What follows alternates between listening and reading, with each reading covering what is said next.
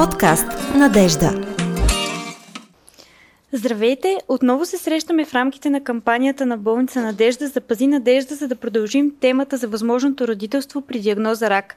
В предишния вебинар разговаряхме за възможностите за съхранение на фертилитета при пациенти с онкологични заболявания. Днес ще си поговорим малко за възможността да бъдеш родител след лечение на онкологично заболяване, както и в случаите, когато диагнозата рак е поставена по време на бременност. Тук при мен са доктор Маргарита Талшанова, онколог в клиника по медицинска онкология на болница Надежда и доктор Кристина Чачева, специалист по пренатална диагностика и терапия, ръководител на сектора по пренатална медицина към болница Надежда. Здравейте! Здравейте! Аз съм доктор Мила Кайрякова, лекар в отделението по акушерство и гинекология и репродуктивен консултант към сайта Запазиме. Още веднъж здравейте и благодаря, че сте тук, за да си поговорим по тази изключително сериозна тема. Първият ми въпрос е към вас, доктор Талшанова. Кога една жена може да пристъпи към реализиране а, на плановете си за бебе след приключване на онкологичното лечение? Всяко онкологично заболяване е с комплексно лечение, в зависимост от това каква е локализацията. Съответно, най-чести са пациентките с карцином на млечната железа, също така карцином на маточната шийка.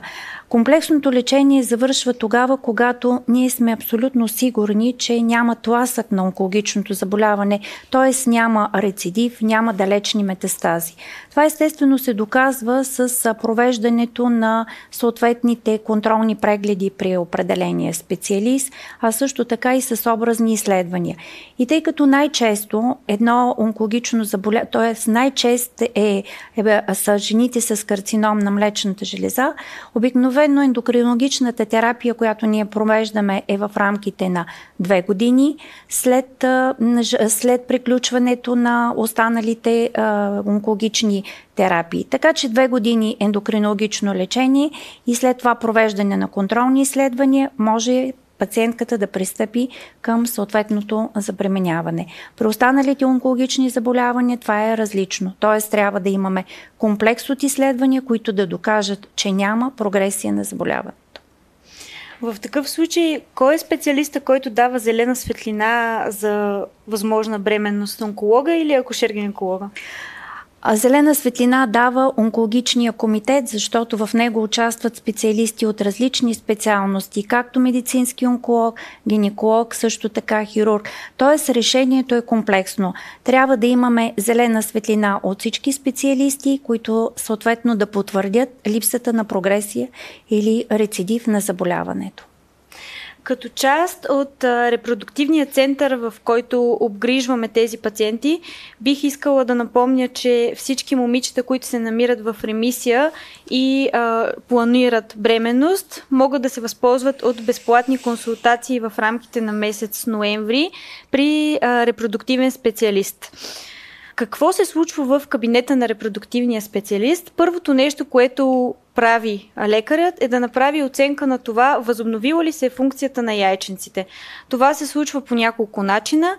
Първо се измерват хормоналните нива на яйченците, последва ултразвукова оценка на структурата на яйченците и нещо много важно, оценява се дебелината на лигавицата, която също има значение за реализирането на бъдещата бременност. Бързам да кажа, че а, момичетата, които са преминали онкологично лечение, не е задължително при тях а, забременяването да става чрез инвитро методи. Напротив, ние винаги даваме определено време, през което те могат да опитат съвсем спонтанно да забременеят. Ако това не се случи, пред тях стоят няколко альтернативи. За момичетата, които са замразили яйцеклетки, тези яйцеклетки могат да бъдат използвани, оплодени и да бъде върнато ембрионче.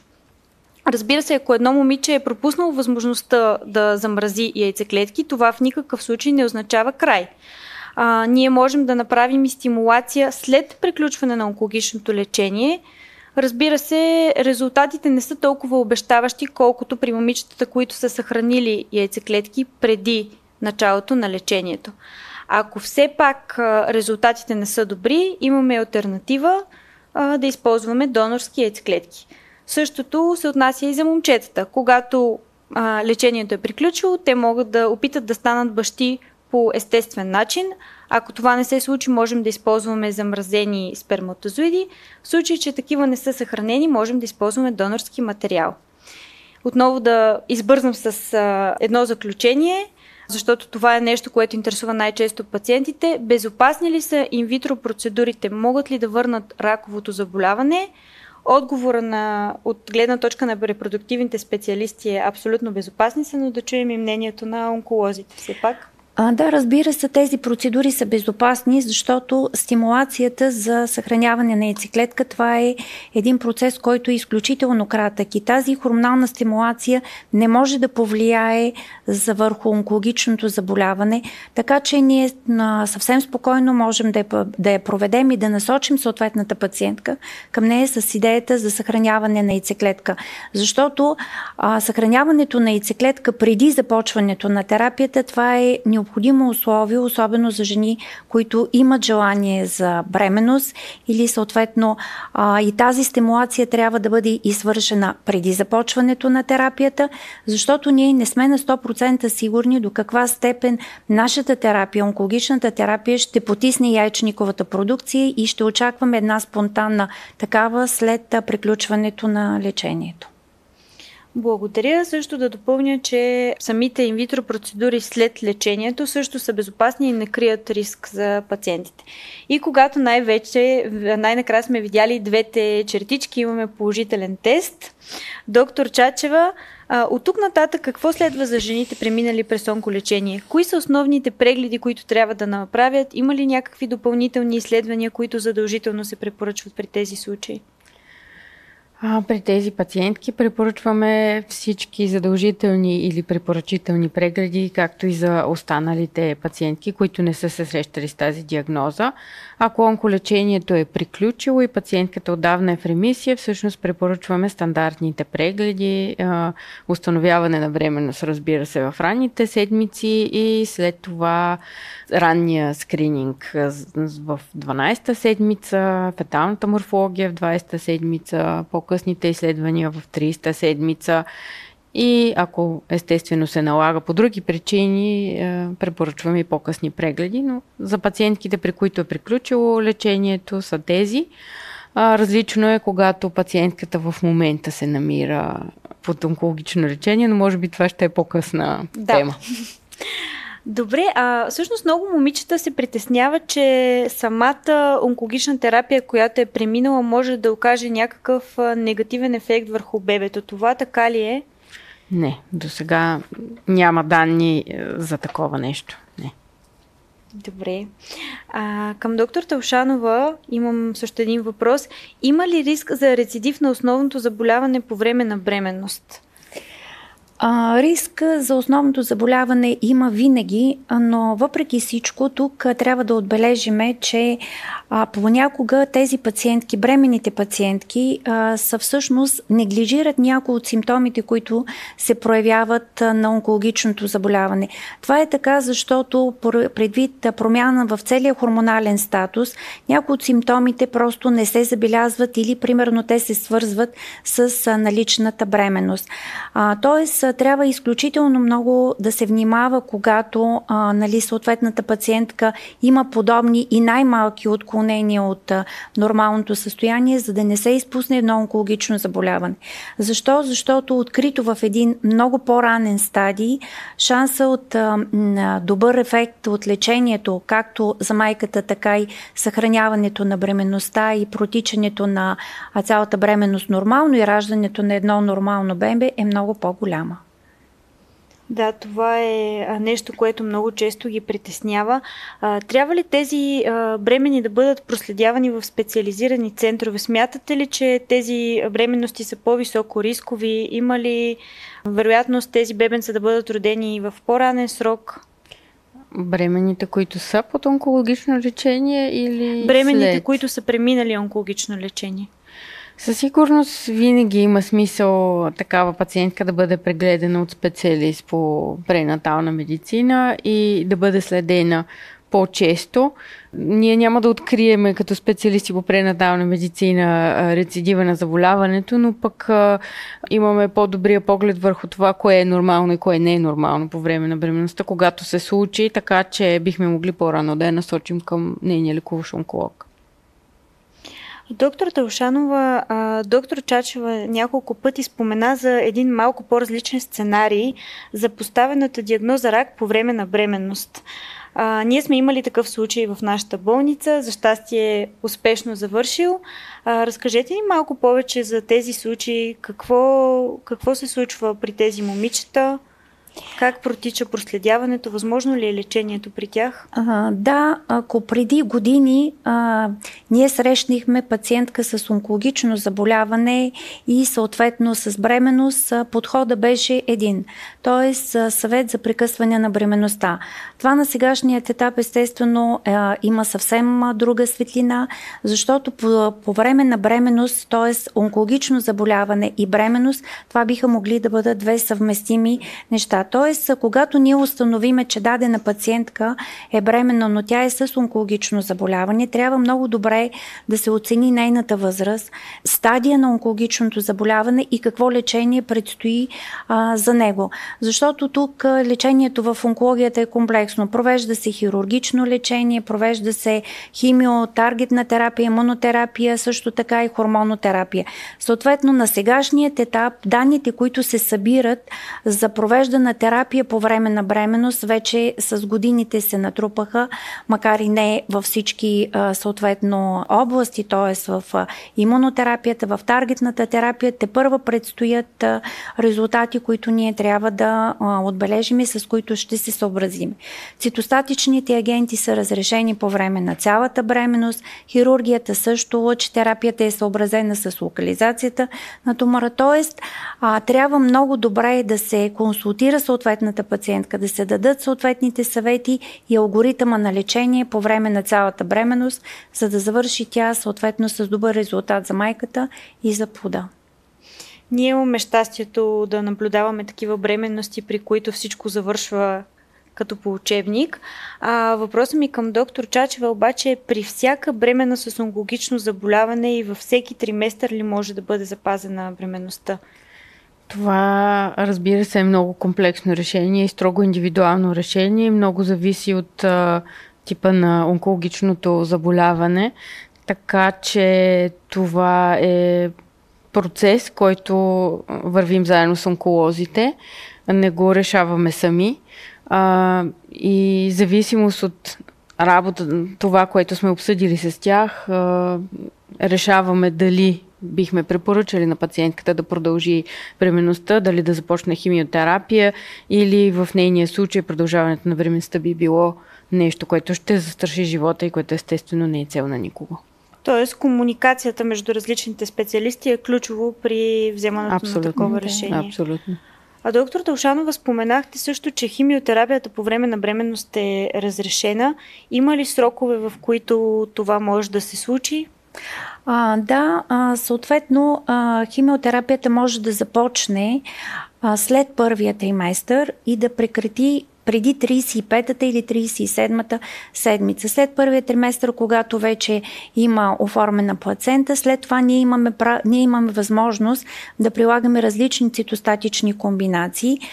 А, тук е важно да се отбележи, че при тези жени не трябва да има редукция на дозите от а, прилаганите медикаменти, а те да бъдат съобразени с актуалното тегло а, на бременната.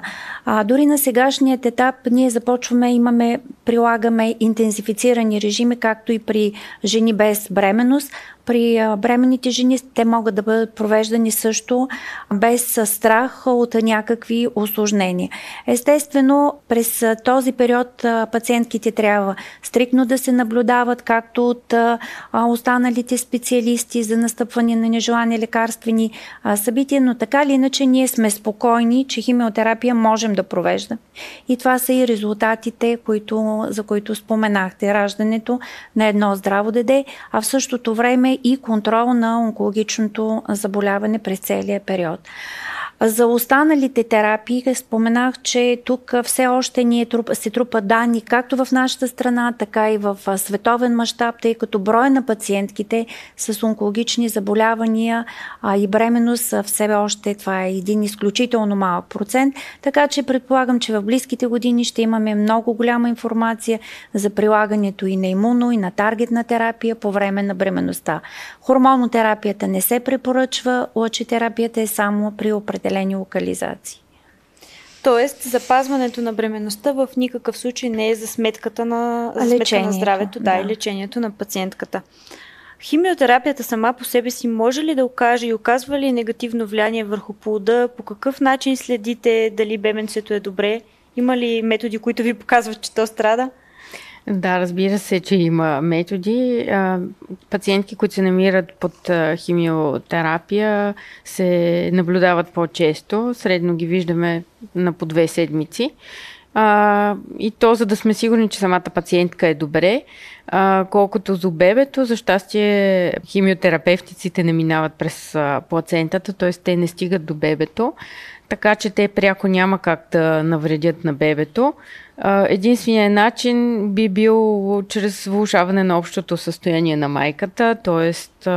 някакви възможни странични ефекти от химиотерапията. За щастие днес онкологията е, е доста напреднала, така че повечето странични ефекти се копират добре с лекарства, така че пациентите обикновено са в добро общо състояние, така че не очакваме и най-често и не наблюдаваме странични ефекти, които да се изразят, отразят върху бебето. Доктор Талшанова спомена, че самото лечение не е за сметка на бременността, но това, което всъщност трябва да поясним е самата бременност може ли да окаже негативно влияние, когато е заедно с онкологичното заболяване върху пациентката, върху нейното здраве? Винаги е, и това винаги е възможно, защото знаеме, че бременността сама по себе си също носи доста рискове, които а, за всяка пациентка са индивидуални, но бременността натоварва организма, отслабва имунната система до някаква степен, така че теоретично да, възможно е. Може би за това ние тук в болниците имаме специални протоколи на проследяване на тези бременни. Колко често ви посещават бременните, когато имат онкологично заболяване? Както казах, ако онкологичното заболяване вече е преминало и стерапирано, тогава стандартните прегледи, но ако пациентката е по време на терапия, тогава я гледаме на всеки две седмици. И един а, друг въпрос, защото за да поставим а, онкологична диагноза, ние трябва да имаме хистология. А, възможно ли е да бъде взета биопсия по време на бременност? Може ли да се даде опойка на бременна жена? Хирургичното лечение по време на бременност всъщност възможно ли е и крие ли опасности за бременната? А, разбира се, че е възможно и извън онкологичната тема, бременна, която трябва да получи хирургично лечение, го получава. А, разбира се, тук много важна роля имат анестезиолозите, защото анестезията трябва да е съобразена с а, състоянието на пациентката, но ако това е изпълнено, а, няма нещо, което да пречи на хирургично лечение, взимане на биопсия и всички необходими процедури.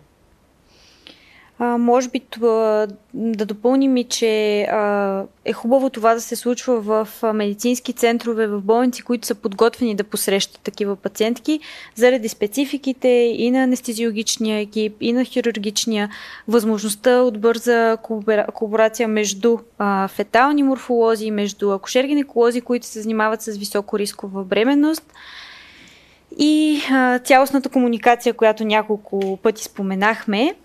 Завършваме този вебинар с а, нашето послание. Тази година посланието на болницата и на кампанията за Пази надежда е пътят ни е общ, защото как бихте довършили това изречение?